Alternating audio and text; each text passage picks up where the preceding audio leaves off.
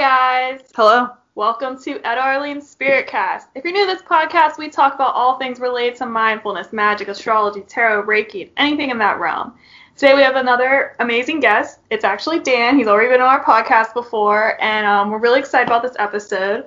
Our intro is not our normal intro, though. He's going to do a crystal reading for us. Uh, but before he does it, do you want to tell them where they can find us at? So you can follow us over on Twitter at edpro underscore pgh. We tweet a lot. You can follow us on Instagram, Pinterest, Tumblr, Facebook at Etta Arlene. You can follow us on YouTube where we post Reiki infused videos almost every single day. And you can subscribe and like to get that. And then if you like what we do, you can become a patron over on Patreon. And we also send Reiki out to everybody on our email list once a month. And that's also linked down below if you want to sign up for that. All right, let's get into the reading. Okay.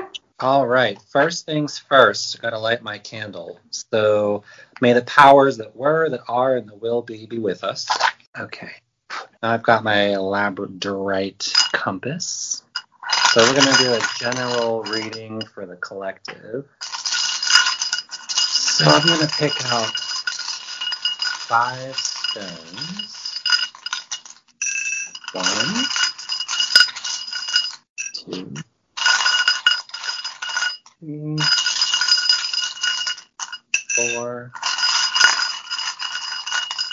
five.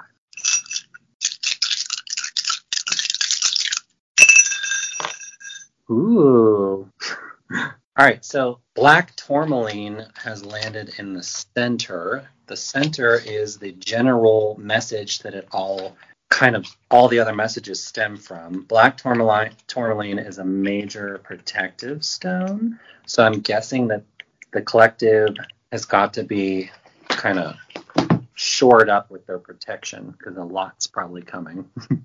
Oh, geez. So black tourmaline in your center also says that you have um, that we as a collective are finding that we that people need to see us in a practical and reliable way. So that probably says um, something that you know our abilities are needed right now, um, especially with protection from what's going on and what's about to happen. Um, it is also point, pointed into the south. The south direction is associated with talents um, and success um, and persistence. So, pointing into the south, uh, it is time to consolidate your plans for the future in a practical and realistic way. So, not only do people need to see us and understand us in a practical and reliable way, but we also need to focus our plan and energy for the future in a practical and realistic way. so that's pretty synchronicity right there. Let's go over to the southeast, which we have emerald. Southeast is associated with all aspects of wealth. So that can be money, that can be self worth, um, anything that you put your time, energy into, and what comes of it. Uh, we have emerald. Emerald in the southeast is saying to, in its off the board, which means it's coming in the future. So, with all this protecting and people needing to see us in a practical way, we also um, need to make sure that what we do for others and ourselves is truly appreciated and recognized. So, don't let people take advantage of what you're doing, um, all this protection work. We've got blue lace agate in the north. The north is talking about talents, um, which create a flowering personal potential. So, what could come of the future with blue lace in the north is security and safety. So, that's dead on in the center. So, our through our talents will come security and safety. The northwest and the north, we have sunstone, which is the masculine stone, which is also the luck stone. So in the northwest, that covers social interactions and situations in which we want to try and help others. And again, the north is talent.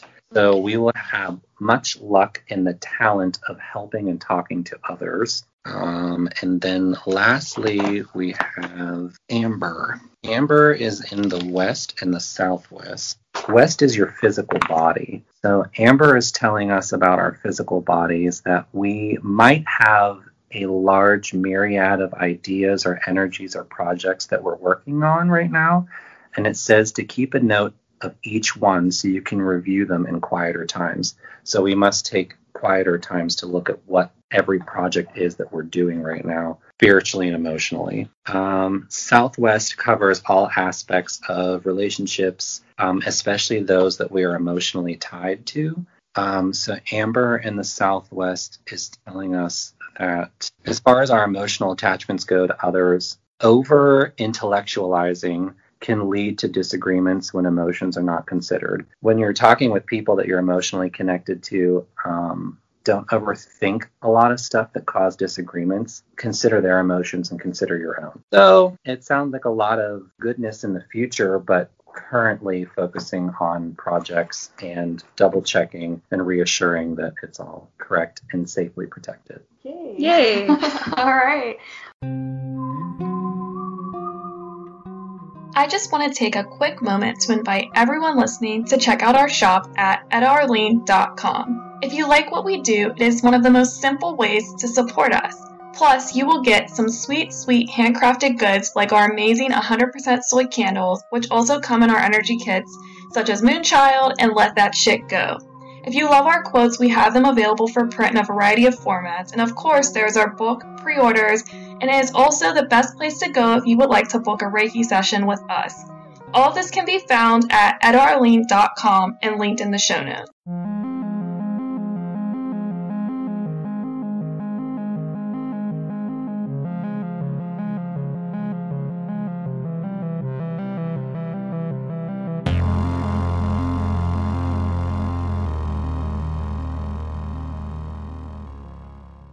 Right, guys, we're back, and um, today we have Dan back on our show. And the theme of this episode is about um, like self-discovery, self-acceptance, and um, basically like the power you find whenever you start like loving and embracing who you are. So, Dan, why don't you um, you can introduce yourself for anybody who's new if they haven't listened to your previous episodes. That was a while ago. He's like we like to joke that he's a crystal intuitive. Yeah. but he's expanded since that episode with his magical practices. Um, pretty amazing. And yeah, so do you want to tell them a little bit about yourself before we get into your story? Hello, I'm Dan. I'm super uh, into crystals now and candle magic, earth magic, um, light, love, and happiness, and sending out good vibes. Yeah, yeah. So um, let's start with your spiritual journey. Like, what got you to where you're at today? Uh, yeah, well, I would kind of say it's like where what got me back to where I was when I was born. Mhm. you know, um, you know, when I was a kid, I was very much into like love and spirits and goodness, and kind of saw love and light in everything. Um, but I grew up in an extremely religious home, and I, you know, as you get older, doubt and whatnot can kind of take over, and people make you doubt yourself and your self love and your self worth, and it's a journey to get back to that as you get older. Do you have an extremely religious background. Yeah. So the type of religion I grew up in was born again Christian, which uh, is like a very, very tight, small kind of sect of Christianity. Um, my husband described it as, uh, you know, when we go to your family reunion and your Catholic cousins are all there and they're smoking and drinking and swearing. He goes, that's what normal people think when you say you're a Christian. And he was like, you know, your family and your friends from your church is something I've never seen, but I've only heard of. Mm. So it's a very intense, literal take on the Bible. Like whatever the Bible says, like that's truth, and that's the only thing that you can ground yourself on and live accordingly to. Mhm. So growing up in that and being gay was quite interesting. yeah. To say the least. Yeah.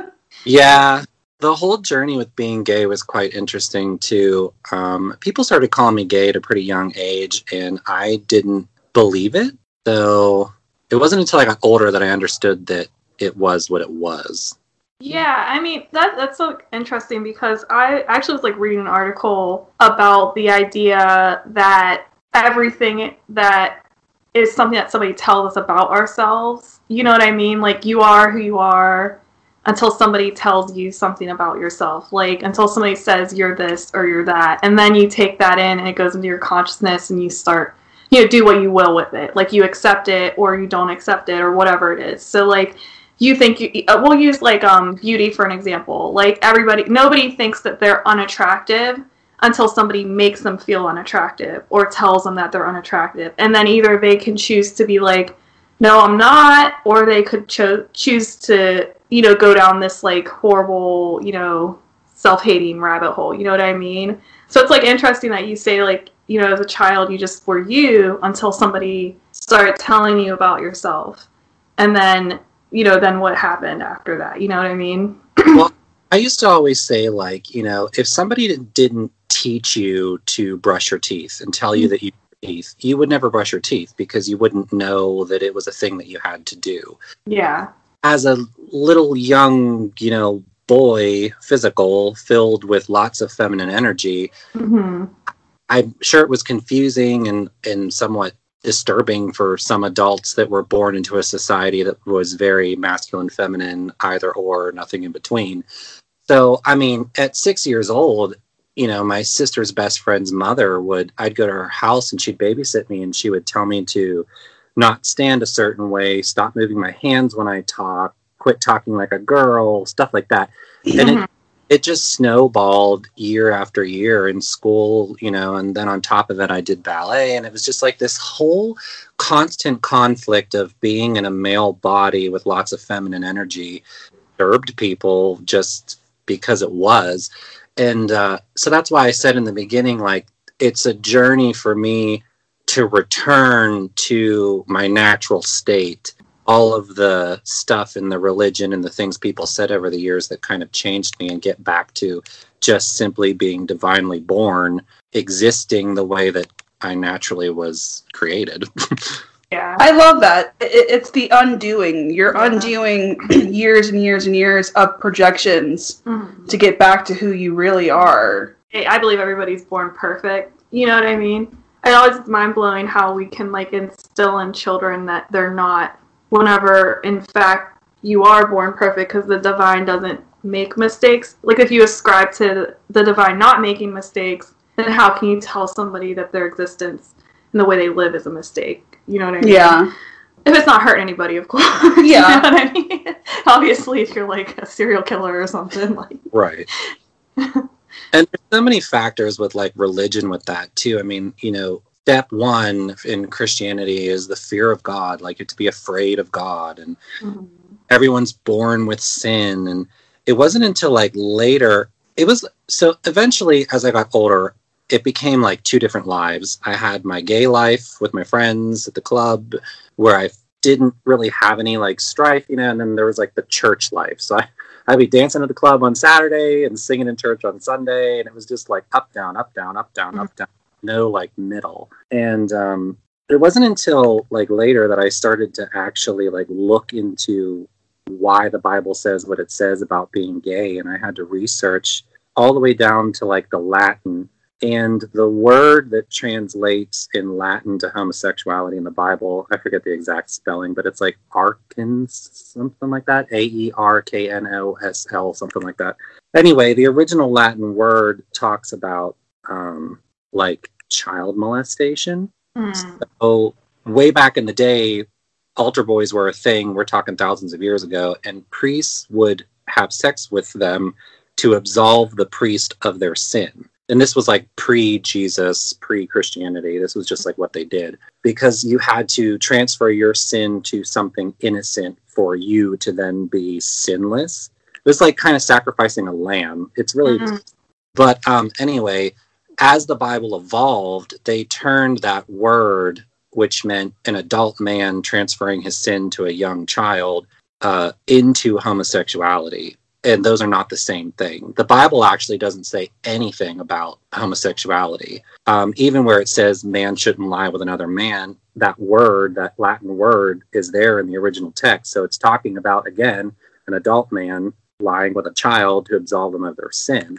And so that got the whole ball rolling like, well, what does the Bible even really say? Because if you look at all the translations, it's different translation after translation So if we're going to base our entire life off of what this book says, what does it actually say?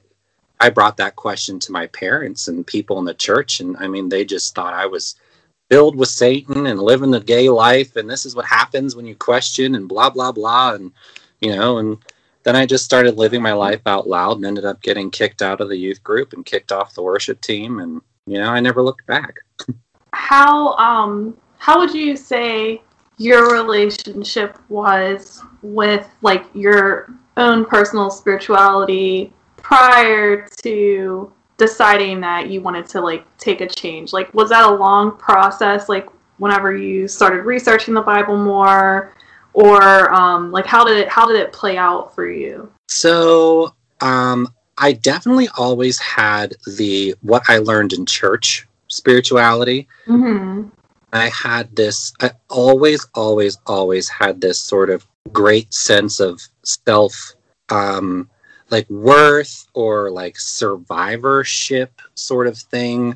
You know, like being bullied or whatever, and you get down and stuff. And there were just certain songs or moments I would take and always kind of like gas myself up to be okay. So I don't know. It, it- there were definitely two different spiritual paths happening at the same time. One was natural into me, and one was like what I was taught. And the one that was taught kind of felt like like just slapping myself with a book, and the Mhm. other it just came naturally. So like I remember specifically one time I was like really depressed about my situation and I was I was probably like 13 so it was like I was starting to realize that like what I felt versus what people said was like there was a split. Like it Mhm. wasn't what people said about me. Anyways, and it was like winter and I went to the park and I was like listening to all this like music about loving yourself and stuff. And I started drawing in the snow and like I wrote my name and I drew the symbol and I drew a heart and I laid on top of it and stared up at the sky. And I remember thinking to myself, like, I felt like that was a very divine moment because I wasn't thinking about like what I'd been taught. I was just like spiritually feeling what I was feeling and doing what I was doing, and it came naturally.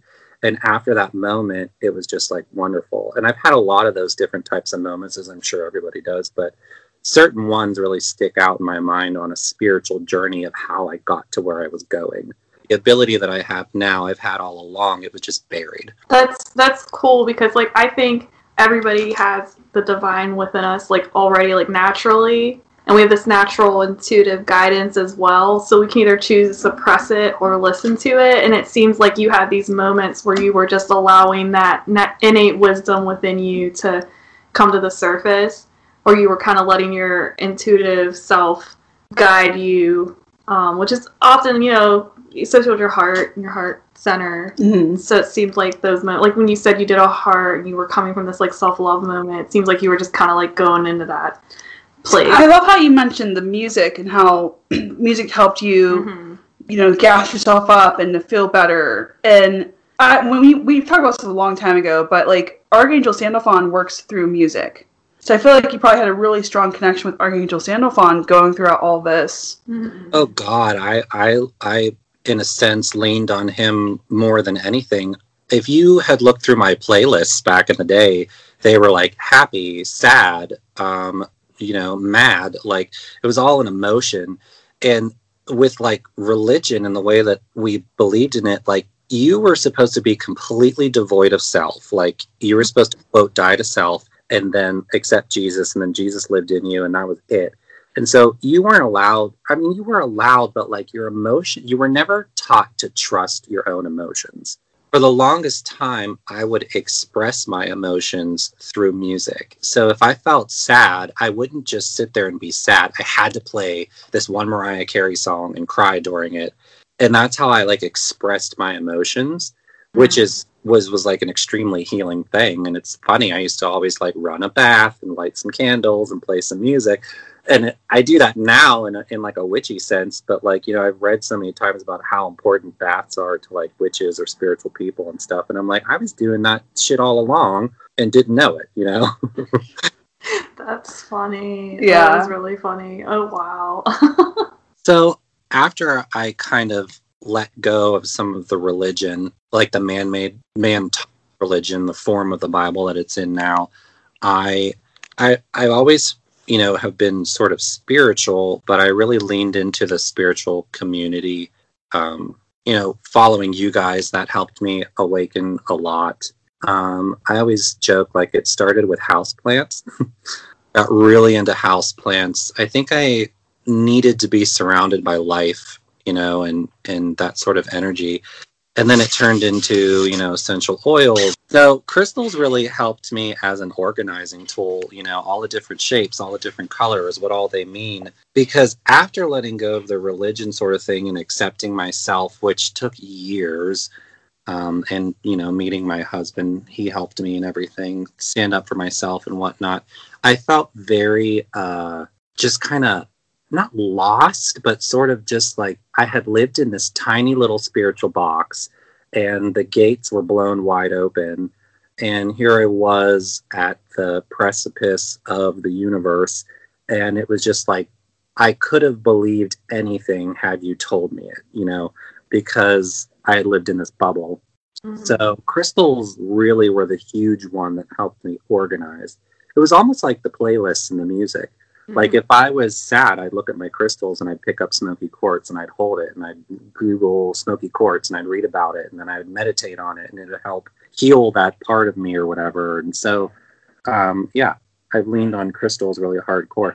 But for years, it was all like definitely self healing. I didn't do much outward. Now I'm doing more outward stuff. Like, you know, if somebody's sick, I'll do a candle healing spell, or if somebody's whatever needs some luck, I'll send them a kit. Like I really honed my skills, and now I can use them to help others instead of just myself. wow. Yeah, I always like talk about that, like the idea of going within for yourself and then once you're able to find that place of like self-love and acceptance you can expand it outward that's why like self-love is so important you know and i feel like like society really conditions us to like feel like we don't matter or that we're not valid or you know whatever. Or that something's always wrong. Something's always wrong. So how can you help anybody if you're not even where you're you need to like be you know? Um, right. but once you get there you can do a lot with it for sure. You're too big, you're too dark, you're too feminine, you're too this, you're too that. You know, you, you step outside the church telling you that you're imperfect and you step into a society that finds every fault they can about you. And so I I'm just on this major major major self-love thing. I you know, uh-huh. positivity, you know, Black Lives Matter, all of it. You know, whatever. come mm-hmm. as you as they say at church, but then you come as you are and then they don't like you. yeah, I that like contradicts itself so much. Um, I remember too, like speaking of like just going to your house and then there you were getting like more and more plants, and then I remember like you were pulling out essential oils more and more, and then you started doing a lot of like crystal stuff. And I remember before we like started talking and getting more involved with like witchcraft and stuff like that as like a friend group. I remember talking to my sister and going, I think he is a witch we tell him this? and we said, okay, well, let's give him an obsidian and see what happens. Let's see what he says about yeah. this. Was like the the match that lit the fire with crystals, though. Yeah, but we had multiple conversations. Like, we think he's a witch. We think he's a, a green witch. It appears so. Oh, there's another indication. okay. Like, I just remember us like trying to figure out how to like talk to you about it, but knowing your like background, like we weren't, we didn't want to like you know Right. Didn't want to overstep. Shake, shake the pot. shake it too hard because we didn't know where you stood with the witchcraft and yeah. like.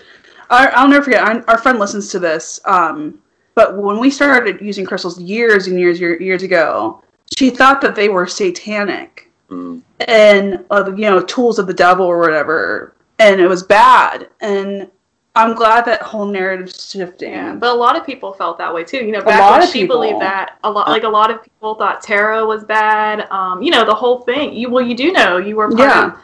Oh, uh, my parents used to say like, "Oh, if you see a pentagram, run." So, like when, I, even when I started some of this stuff in the beginning, I, there were moments where I was like, "Am I worshiping the devil?"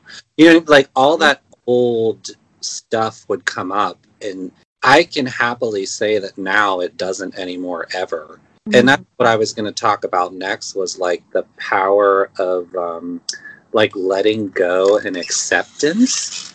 Um, because you guys know, I used to sit down and talk to you for an hour and a half every time we hung out about my journey, and um, that's all great. But I I was trying to pinpoint the point in which I wasn't as affected by it and living like in it anymore, and it was like this. I know it's going to sound funny, but tidying up with Marie Kondo, she has this uh, concept for people that are hoarders. So, I mean, there's people that physically hoard, and then there's people that emotionally and spiritually hoard. And um, it's that you take an item and you thank it for what it's done for you, what it is, the emotion it makes you feel, and then you let it go. You know, if it's something that's just shoved in your closet. So I had all this emotional, spiritual hoarding. And I was true, that was like the real healing was okay, this happened, this amount of time you spent on that. And maybe not thanking it, but accepting it and then letting it go.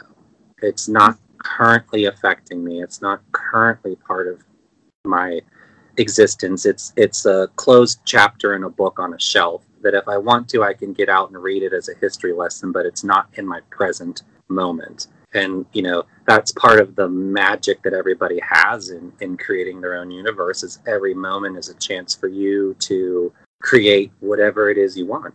Uh, one thing too is like a lot of times people who have like traumatic experiences with religion, they'll go the opposite and lose lose their faith which, you know, I think all paths are valid, so mm-hmm. that's how it shakes out. That's fine. But I think it's interesting that you ended up finding your own path and kind of like stronger connection almost with the divine. You know, talking and stuff. You're not blaming like Jesus or you know whatever. You know, I don't know everything. I'm not going to sit here and say, "Oh, the Bible says this, so you're wrong." I I that that has no um what's the word like meekness to it at all like when i approach the divine or something i'm in like full respect and like meekness to the like admiring their divine power and not saying like oh i know so you're whatever whatever that is, that is saying something because a lot of people who do end up leaving a religion or detaching they do end up you know swearing it all off swearing off God or everything. All major religions. All major religions and demonizing it as all being corrupt and evil. Mm-hmm.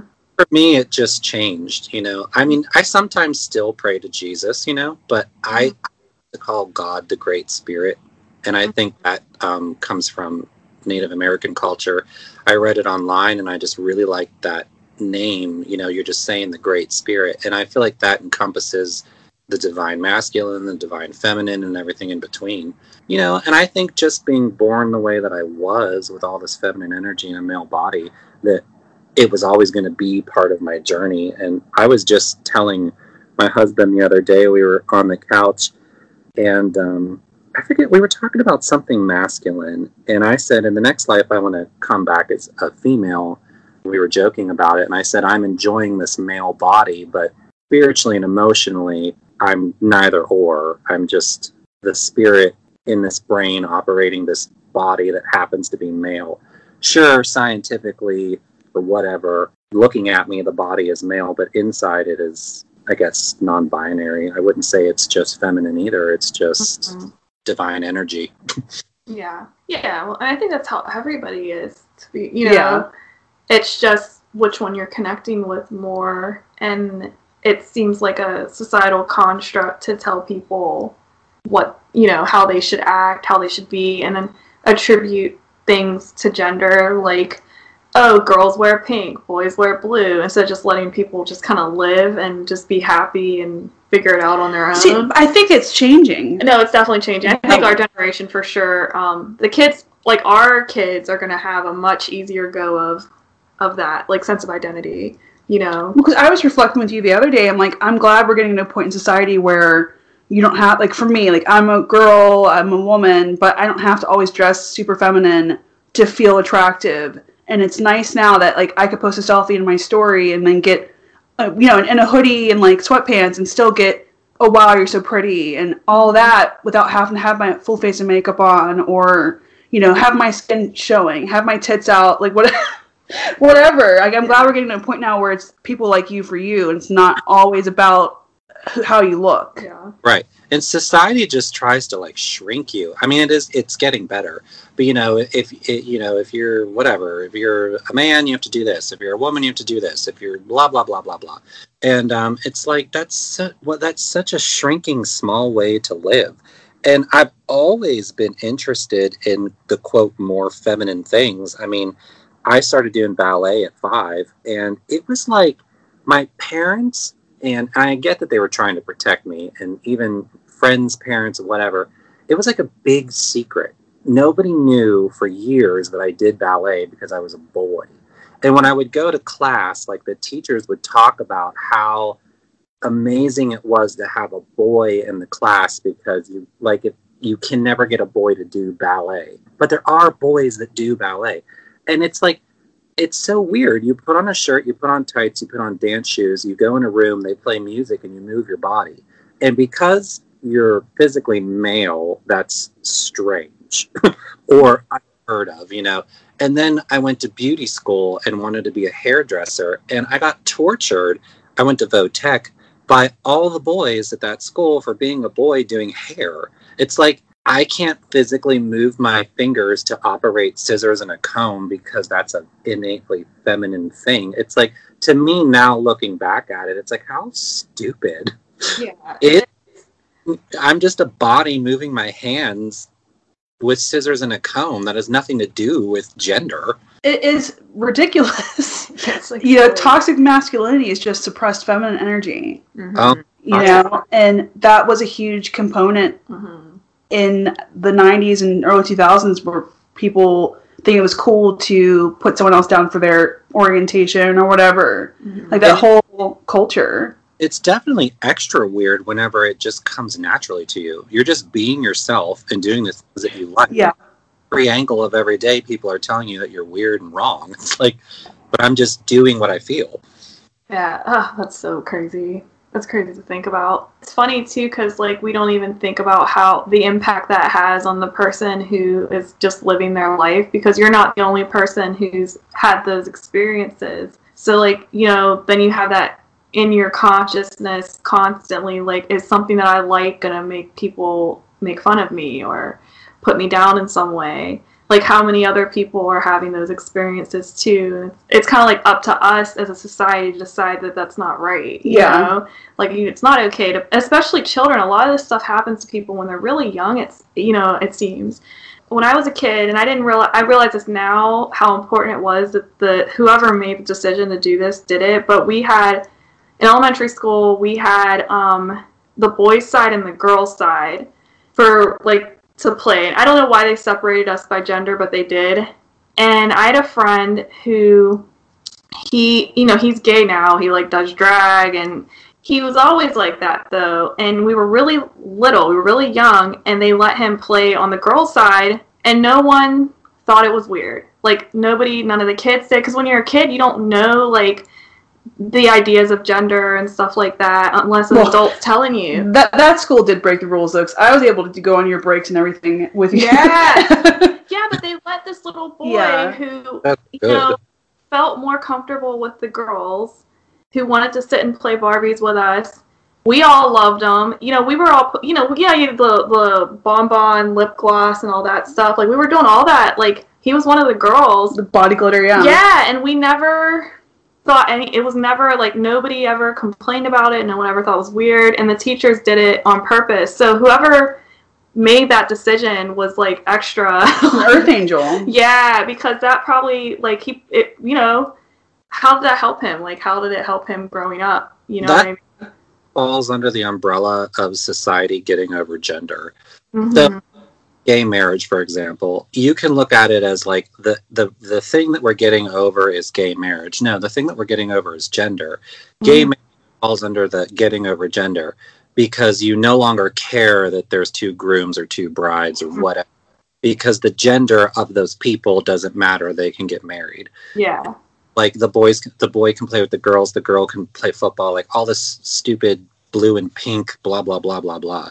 You know what i mean? And uh society getting over gender yeah. huge step forward. Mm-hmm. You know, as we get more like you know evolved spiritually, we start to accepting ourselves and others easier too, because our core belief systems are not ones of like oppression they're ones of love. And like you know if you're of love then of course you're not going to want to see somebody upset over something as trivial as wanting to go to beauty school you know what i mean? When we were talking to Ronnie, I don't think that we were able to record what she said about um, like when she was younger.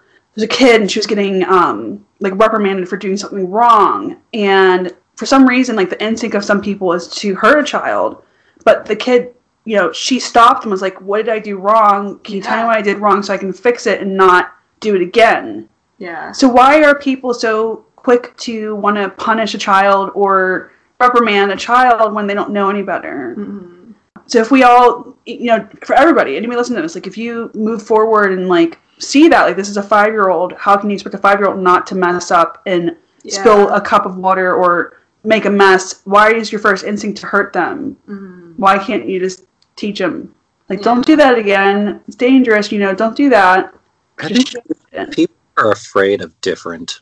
Mm-hmm. You know, yeah They're afraid to face something that tells them that they have to accept something different. you know what I mean? Little boy filled with feminine energy, and you're like, I need to fix that instead of Mhm. just letting it be or whatever. Conversion therapy. oh gosh Ugh. Uh, that's terrifying. you went to conversion therapy twice, right? yeah, worst five months both times of my life. But you know, I wanted to go because I sort of came out to my parents ish, but it wasn't like, hey, I'm gay, like accept it. I was like, I have this problem and I can't fix it. Because mm-hmm. again, with the whole like to- teeth brushing thing, like if I didn't know to brush my teeth, if somebody didn't teach me, I never would. I had never heard of gay. So mm-hmm. I didn't even know that that was an option. I had only ever seen Belle with the Beast and Jasmine with Aladdin.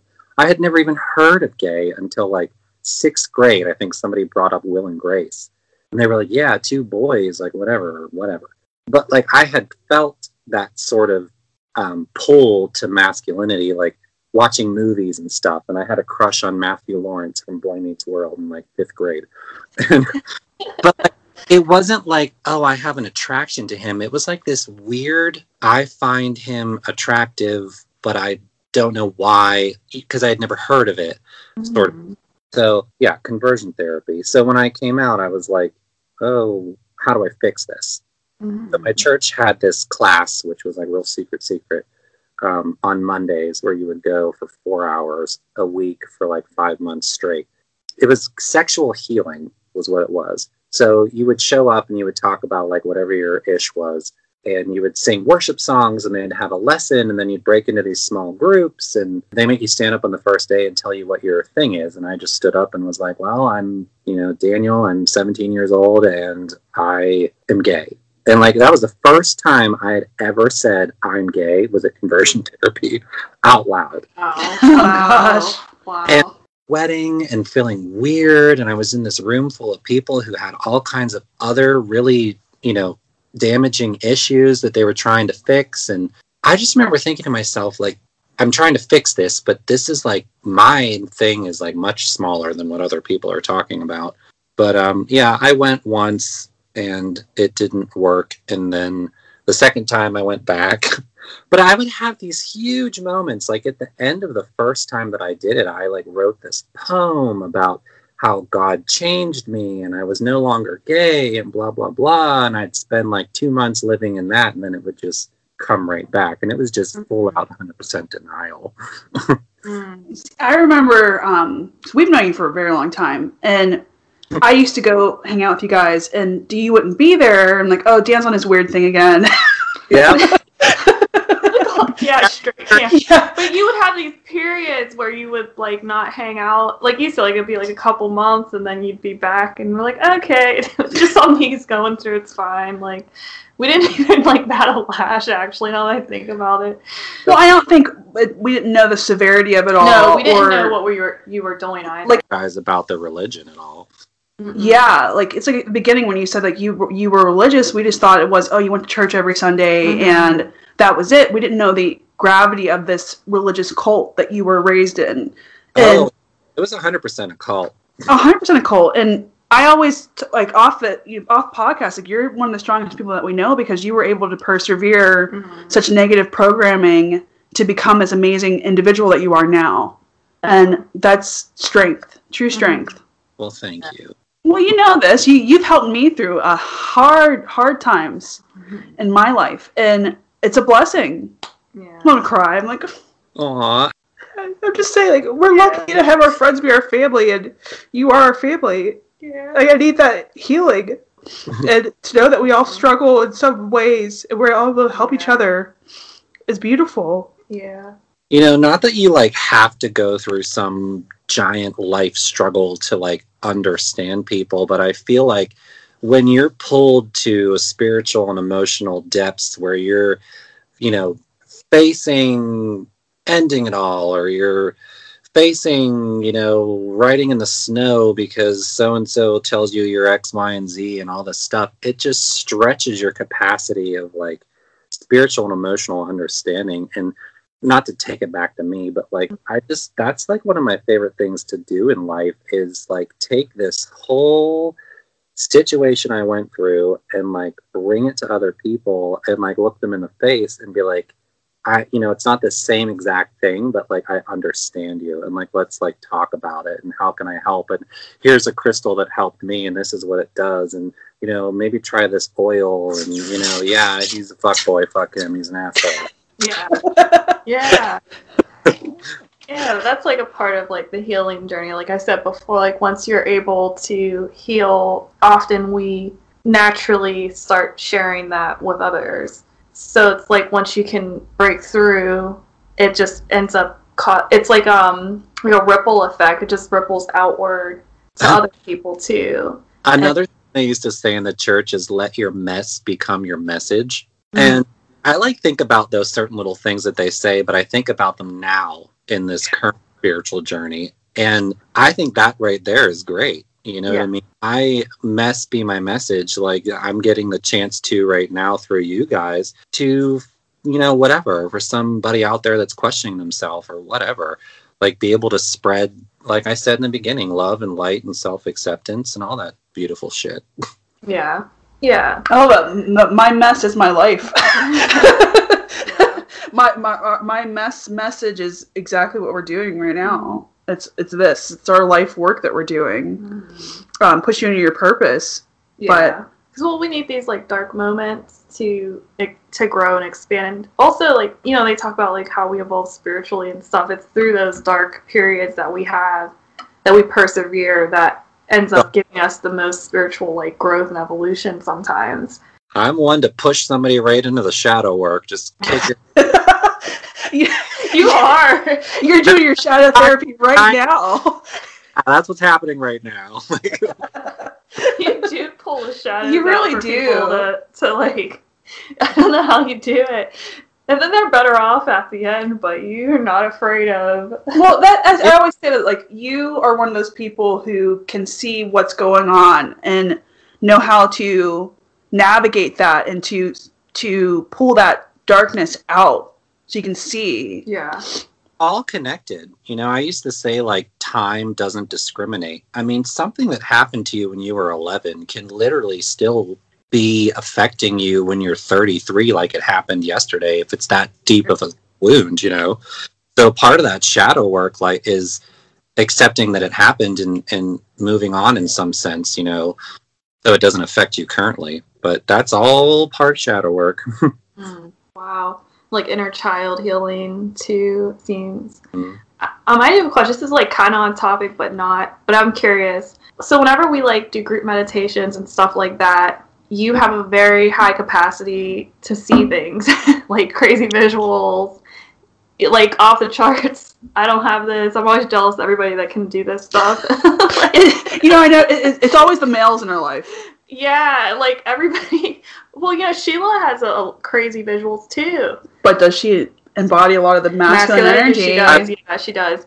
Um, she does. So, were you always like that, or did it get more intense as over the years, like over more recent years? I'm just curious. Like, is it something that you had dealt with as a child, and then, or did it did it seem to just kind of show itself more recently?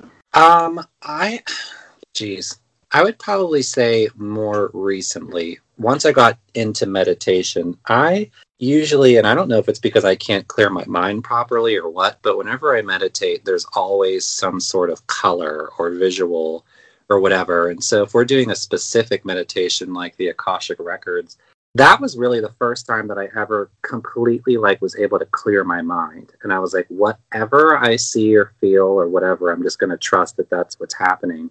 And then it was just like wildfire. Like like I got an image and then the story just went from there. So I actually think clearing my mind explodes the imagery. Mm, okay. So yeah, it's definitely gotten stronger. I don't think that I that it happened previously because I think I was too busy focusing on emotion. mm, okay, so it's just like a newer thing that's opened up. How like do you um do you get any like auditory components when you go into those meditations, or is it all very visual? Um, I get very simple audio it's usually just a word or a couple words. You know, like the the imagery that I can see, I can hear like if it's like wind or water or whatever. But if somebody comes to me, like like the one time we were doing Akashic Records, and my brother came to me, and I heard him say something in his voice. So it just depends on on on it on meditation. Wow, that's cool. It's cool. I'm, I'm just always so curious about it because when I meditate, um, it's black often. Uh, sometimes I, if I go deep enough, I will get visuals, but it's always like some sort of like guide showing me something. It's not every time. It's not like a consistent thing that happens for me. Um, now I get a lot of like downloads, that type of stuff, um, like that cognitive feeling, like sentient stuff's been more um, present. But I'm always uh, you know, envious, I guess, of people who get the visuals. And it's funny because like they, I'm an artist. They always say that like I should be technically, you know, theoretically able to get those, but I, I don't get it like that. And it's cool because like the Akashic Records is an eye open meditation. And I remember the first time we did it and you got all those visuals, I'm like, his eyes were open. I, I again with like the I keep I don't know what I'm trying to say when I say this, but like going through what I went through, I felt like stretched me so internally, emotionally, and spiritually that to the point that um, you know, just to backtrack for a moment, like my therapist called it splitting. So like I had the Christian me, the gay me, and I could be in a gay setting having Christian conversations in my mind, or in a, in a Christian setting and having the gay me conversations in my mind it was like I'd go to church and my body was there, but like my spirit would like go up this little spiral staircase into my head and like go off into a world of like imaginary whatever. And I guess maybe that was like a form of protecting myself. But um I, I feel like I've stretched myself in capacity wise to be able to do these sorts of abilities where I can sit here with my eyes open and I can see the physical world around me, but like I'm ha- I'm 99.9% inside my head, emotionally, mm. spiritually, looking at images and feeling things, which wow. they say is a characteristic of an empath, which all of us are. And yeah. That reminds me of like when I first, like I said, blew open those gates from the Christian bubble and I was at the precipice of the universe before I knew anything about cord cutting, protection, black crystals, you know, protecting yourself in the ethereal, whatever, astral plane. And I was saying that I would believe anything. It's because I was like blown about in the ocean of spirituality. That's when I started having sleep paralysis. That's when I started feeling deep emotional fear, all kinds of crazy stuff that, that, you know, with the plants and the oils and the crystals and the talking to people and the spells has all been like organized more. I know what to do to kind of calm all that down. Mm. But um yeah, you know, when you're physically stuck in your bed, but uh, mentally awake and you feel beings standing over you and what you're kind of like, oh shit. you're, you know what? You know what it is? You're just a very powerful, powerful witch. it coming from like, oh. You're coming from sleep paralysis is yeah. terrifying. Oh, um, God. Thankfully, I've never experienced that. That would that'd be the icing on the cake for me. I think I'll be tapped out if I have sleep paralysis. I'll be done. Like I'm done with this. I gotta go on a full spiritual retreat. I'm out. Yeah, black shadow figure standing over you in the bed is not fun. oh my. But you, you know what? Let let's talk about that for a moment. Uh, whenever I blew open those gates and whatever, I almost felt like those black shadows that kept coming back for me was all my old ish Mm. stuff. So like I'd get rid of it, and it'd come back, and I'd get rid of it, and it'd come back. And um, it was shadowy figures standing over me when I was like um, in and out of sleep. Because we've been talking lately about how sleep's really difficult for me. Because right before I fall asleep, I'm like in between realms, and that's when like they're like, if we're gonna get him, it's gonna be right now when he's like.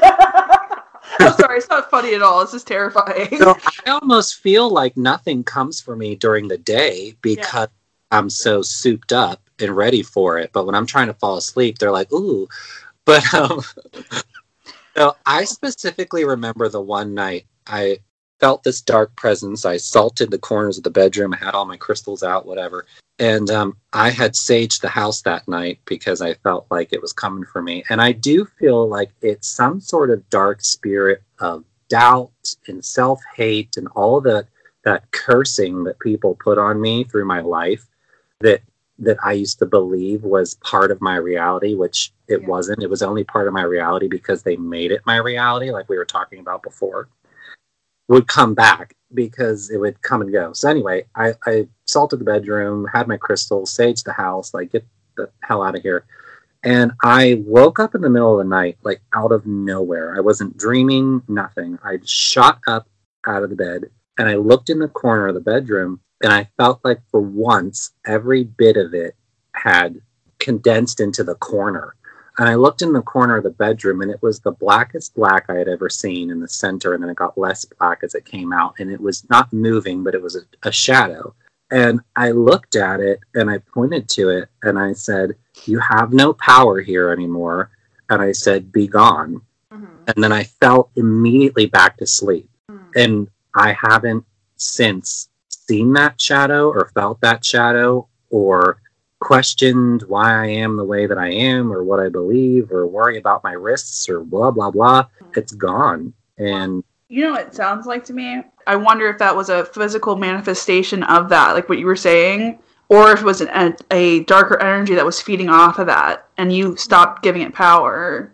I think it I, I think it was both. I mean if if if it's a physical manifestation of all of that stuff, all of that stuff innately is spiritually a succubus of like what you're saying. It's one and the same. Oh yeah, because we can get attachments that'll like feed us. So we're like vibrating low. We can get an attachment that will just keep feeding us that low vibration. So have you ever had um like those thoughts like you're telling yourself this negative stuff like no it'll never work or of course because I'm this or I'm that like all this negative stuff and it's like it came out of nowhere. Those attachments are basically feeding you that horrible stuff and the only way to get rid of i mean there's i'm sh- you know other people probably have techniques to get rid of it but like as soon as you decide that you're not going to listen to it anymore it won't have power it can't like feed off of that because you're not vibrating low enough anymore. I don't know if that's what that is but i know we get them all people get them all Oh, the yeah. time. Um, and you know you have it because of your thought processes. You know a lot of people uh, instantly go to like oh your ego your ego your ego and it is yeah but like you know we talk about like our egos are something that you have to heal and cultivate. It's not something you get rid of. What you're getting rid of are like negative attachments negative thought processes stuff like that. You're supposed to heal your ego love your ego x y and z my personal opinion. Yeah. yeah. But um, we can't negate the fact that there could be something attachments or something else helping to perpetuate negative energy within Absolutely. And it can be something as simple as a curse passed mm-hmm. down generation by generation. You know, like, why did my sister's friend's mother hate the femininity in me? Maybe her dad, you know, told her that this is how it should be because his dad told his dad because his mm-hmm. told his dad.